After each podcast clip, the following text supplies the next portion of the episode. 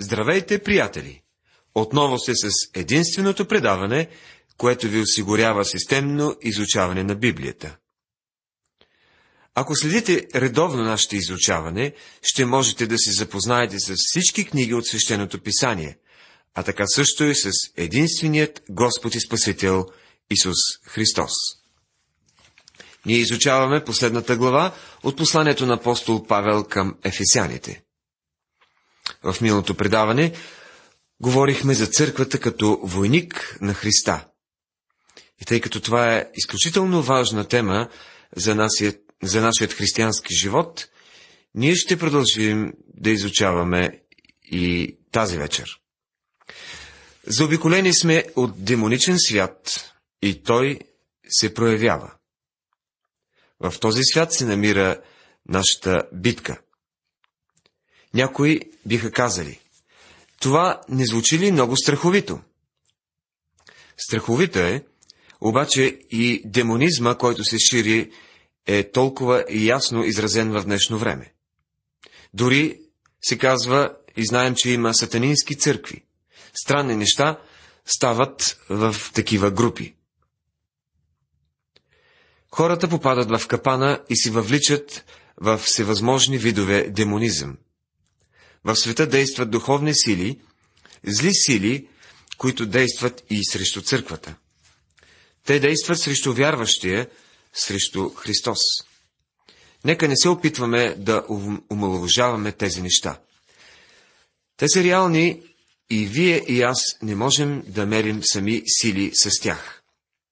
А нашата борба не е срещу кръв и плът, а срещу началствата, срещу властите, срещу духовните сили на нечестието в небесните места. В глава 10 на книгата на пророк Даниил ясно се подчертава, че съществува духовен враг, който трябва да бъде победен. Даниил се молеше и не получаваше отговор. Молеше се в продължение на три седмици. В това време аз, Данаил, жалеех цели три седмици, вкусен хляб не ядах, месо и вино не влизаше в устата ми и нито веднъж не се помазах, докато не се навършиха цели три седмици. Книгата на пророк Даниил, 10 глава, 2 и 3 стихове. Най-накрая идва един ангел, докосна го и му каза. Даниле, мъжо възлюбени, разбери думите, които говоря и стой прав, защото пред теб съм изпратен сега. И когато ми изговори тези думи, аз се изправих разтреперан, тогава той ми каза, не бой се, Данииле, защото от първия ден, когато преклони сърцето си да разбираш и да смириш себе си пред своят Бог, думите ти бяха послушани и аз дойдох поради думите ти. Стихове 11 и 12 При това положение Дайнаил е имал пълното право да попита. Хм, тогава къде беше цели три седмици? Чуйте какво казва ангелът. Обаче княза на Персийското царство ми противостоеше 21 дни. Но ето е, Михаил, един от главните князе, дойде да ми помогне. И така, и така аз останах непотребен вече там при персийските царе. Глава 10, стих 13 Разбираме, че той е имал стълкновение с един демон и е трябвало да се върне за подкрепление. Това била духовна битка, такава каквато водим и днес. Тези духовни власти са много организирани. Началствата са демони, които наблюдават народите. Те отговарят на званието генерал. Властите, за които си казва в нашия стих, са редниците, т.е. демоните искат да обсебят човеците. Световните владетели на мрака, това са демоните, които отговарят за световните въпроси. Духовните сили на нечестието в небесните места са демоните в небесни места, които отговарят за религиозните въпроси. Сатана разполага с добре организирана група и неговата организация манипулира света точно в този момент. Душевната мъка, силната скръп, страданията, трагедиите в живота са работа на Сатана. Той е причина за големите проблеми, които съществуват в света днес. Знаем кой е нашият враг и къде се намира. Врагът е духовен. Това е Сатана, който оглавява своите демонични сили. Сега трябва да си изясним каква е битката.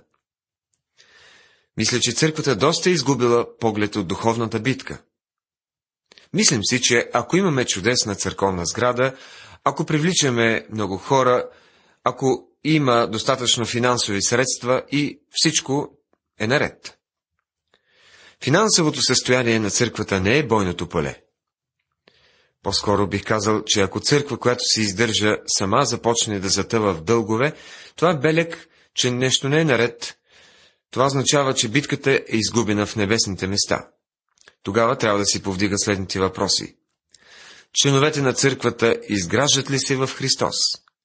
Получават ли се в Божието Слово? Има ли дух на любов и сътрудничество сред вярващите? Разпространението на слуховете съкратено ли е до минимум? Не бива да се упражнява легализма, законничеството, а вместо това трябва да съществуват едни правилни взаимоотношения между тези, които са братя в Христос. Където има дух на критикуване, горчевина и ненавист, Божия дух не може да действа. Църквите обичат да говорят за големия брой хора, които идват при Христос. Обичат да говорят за това колко много решения са били взети. А когато фактите се пресеят и отчетат, и когато след две години се погледнат тези от тъй наречените новоповярвали, често откриваме, че те са се тръгнали. Изглежда не осъзнаваме, че днес се води духовна битка и хората трябва да стъпят здраво върху Божието Слово.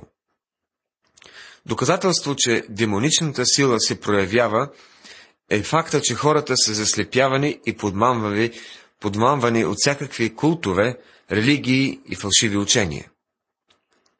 В резултат на това, Божието Слово губи значението си. Това е работа на врага, на Сатана и на неговите демонични сили.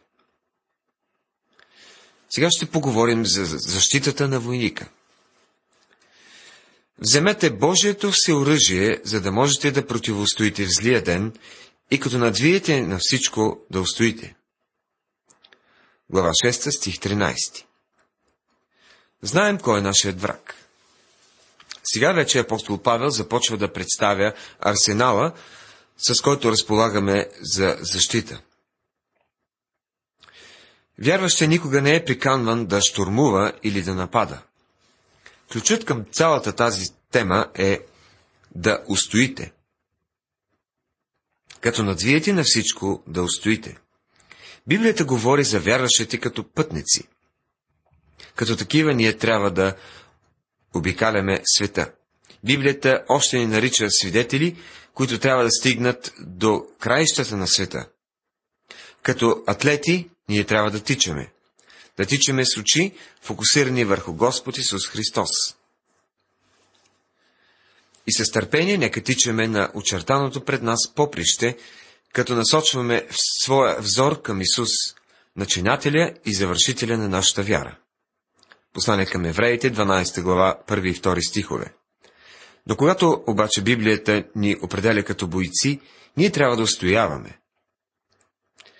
Преди много години евангелизатора Били Сандей привлича голяма част от вниманието, като казва, че там на сцената той се бори с дявола. Мисля се, че в това твърдение има голяма доза истина, защото това е било духовна битка.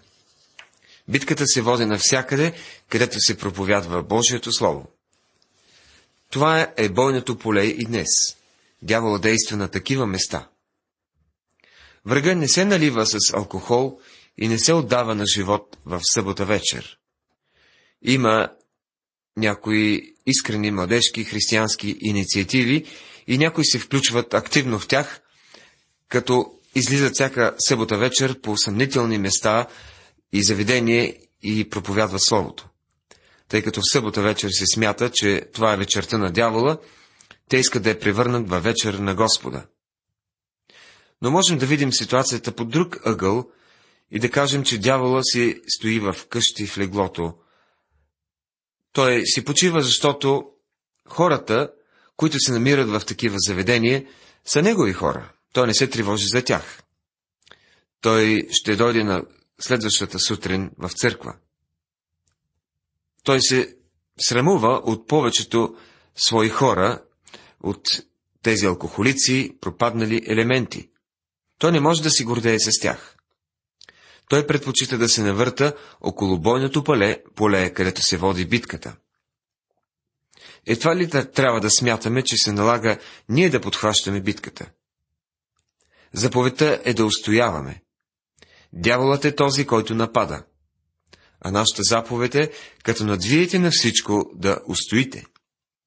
Достатъчна победа е, когато вярващия успее да устои в ден на напаст. Има много проповедници, които се изражават добре в битката. Те са мъжете, които днес са на бойното поле. За съжаление, има много малък интерес в доста от църквите, които, в които се, иначе се проповядва Божието Слово добре. Членовете са станали слепи за факта, че битката се води точно там, и това е една духовна битка. Приятели, молите ли се за вашият пастир или проповедник в събота вечер? По-добре да не го критикувате, а да се молите за него. Той се нуждае от вашите молитви. Дяволът достатъчно му се противопоставя. Не е нужно и вие да се причислявате към хората, които разпъват човека, проповядващ Божието Слово. Вие трябва да подпирате ръцете му, така както Аарон и Ор подпираха ръцете на Моисей от името на Израел. И така, стойте препасани с истина пред кръста си и облечени с правдата за бронен нагръдник. Из краката си обути с готовност чрез благовестието на мира. Послание към Ефесяните, глава 6, стихове 14 и 15. И така, стойте! Тук за четвърти път се отправя този призив към вярващия. Това е единственото място, където апостол Павел съвсем ясно отправя този призив и говори като един сержант. На предишните места казва, умолявам ви, а сега вече дава заповед да стоим. Не само, че трябва да стоим, но и разполагаме с определено оръжие, което трябва да ни предпази. Ние не трябва да бъдем надхитрени от лъжите на дявола, трябва да бъдем готови за неговите атаки. Стойте припасани с истина пред, през кръста си. При облеклото в древността препаската е придържала всички останали части от униформата на войника. Тя е била жизненно важна. Когато някой е изгубвал препаската си, изгубвал е всичко. Дрехите са се развързвали и са се свличали. Виждали сме такива сцени по комедиите и хората се смеят, като гледат човек, който се опитва да бяга и да се бие с изслузващи се панталони. На филм е комично, но в битка никак не е смешно. В миналото една голяма битка била спечелена от хитър военачалник, който заповядал на своите хора да отрежат коланите на своите врагове, докато спят. На следващата сутрин вражеските войски били толкова заети с пристягането на панталоните си, че не били в състояние да използват пушките си. Затова изгубили битката. Казва ни се, че ние трябва да се препашим с истината в лицето на врага. Истината е тази, която придържа всичко. За коя истина става дума?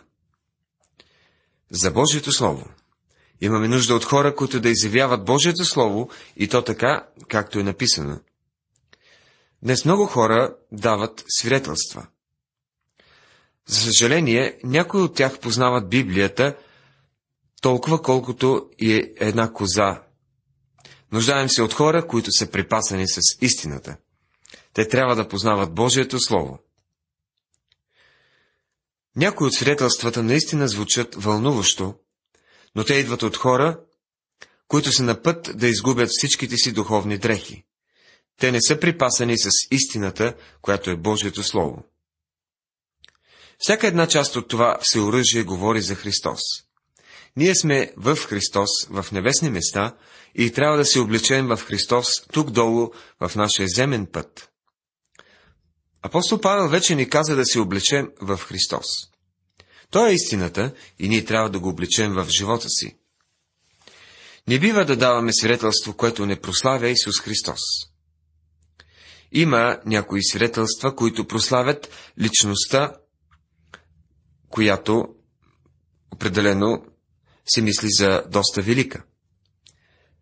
Някои казват, аз бях голям спортист, или аз бях изключителен актьор, и сега давам чудесния си талант на Исус.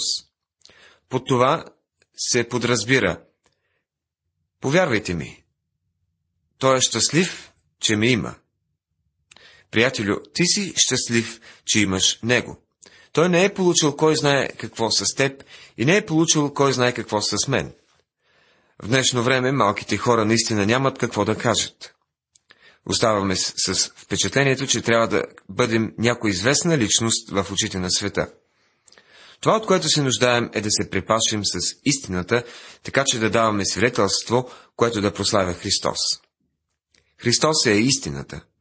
Само истината може да се справи с заблудата. И облечени в правдата с бронен нагръдник. Христос е правдата на вярващия. Мисля, че в това число се включва и праведността на вярващия.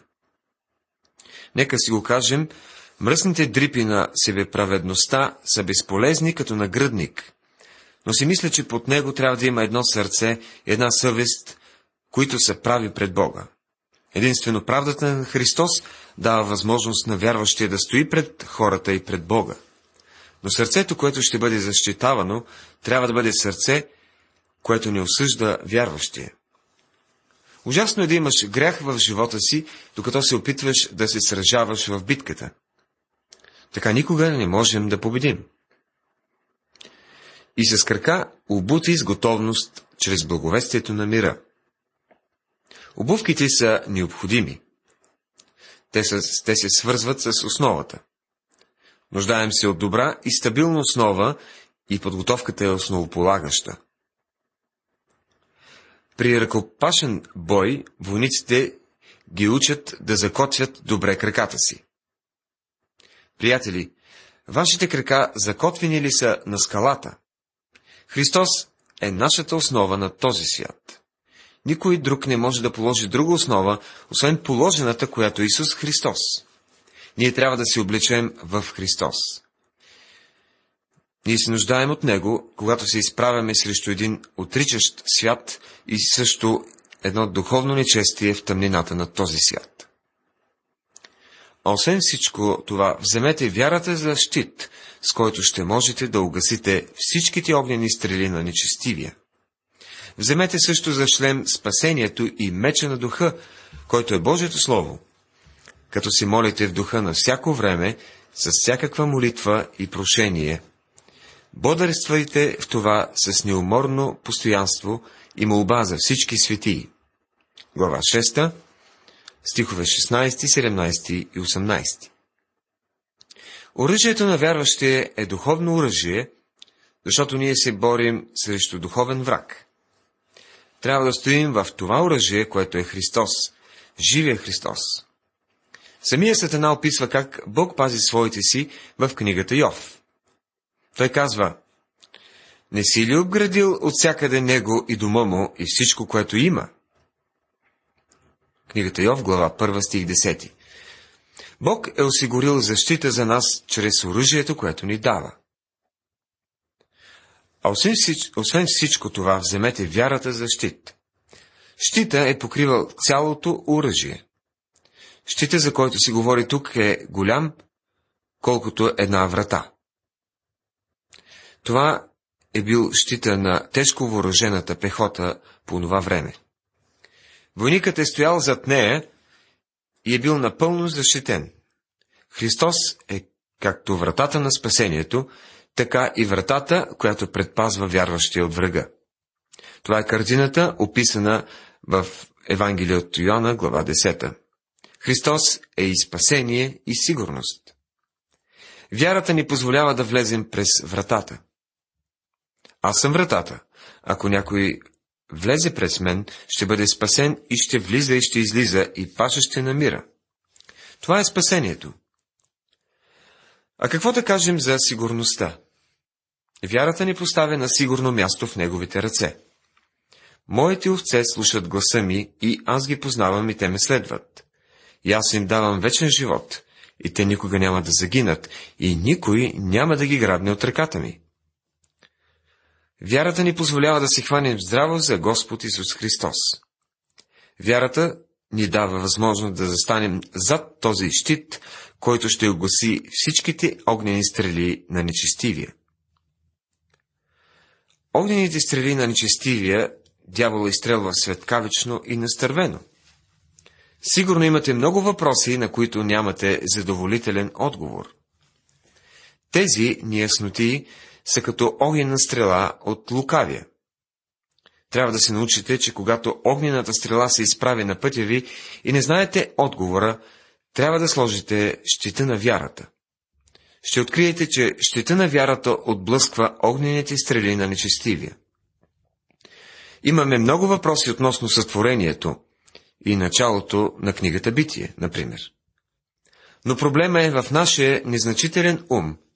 Ние просто не знаем достатъчно и всички факти. Затова си слагаме щита на вярата. Един човек попитал доктор Маги. Ако предположим, че изровят нещо, което опровергава Библията, каква позиция ще вземеш тогава? И той отговорил спокойно. Ще сложа щита на вярата и това ще разсее огнените стрели на нечестивия. Научих се, че когато огнената стрела бива отблъсната, аз ще намеря правилния отговор след известно време. Така както преди време имаше съмнение относно авторството на Евангелието на Йоанн, дали той го написал или не, а днес вече със сигурност е установено, че Йоанн е автора. А имаше период, когато това се поставяше под съмнение. Уважаеми приятели, в това предаване ние се занимавахме с защитата на войника на духовния фронт, така както апостол Павел го е сравнил с въоръжението по негово време. Ще продължим разискванията на тази тема и в следващото предаване. Бог да ви благослови!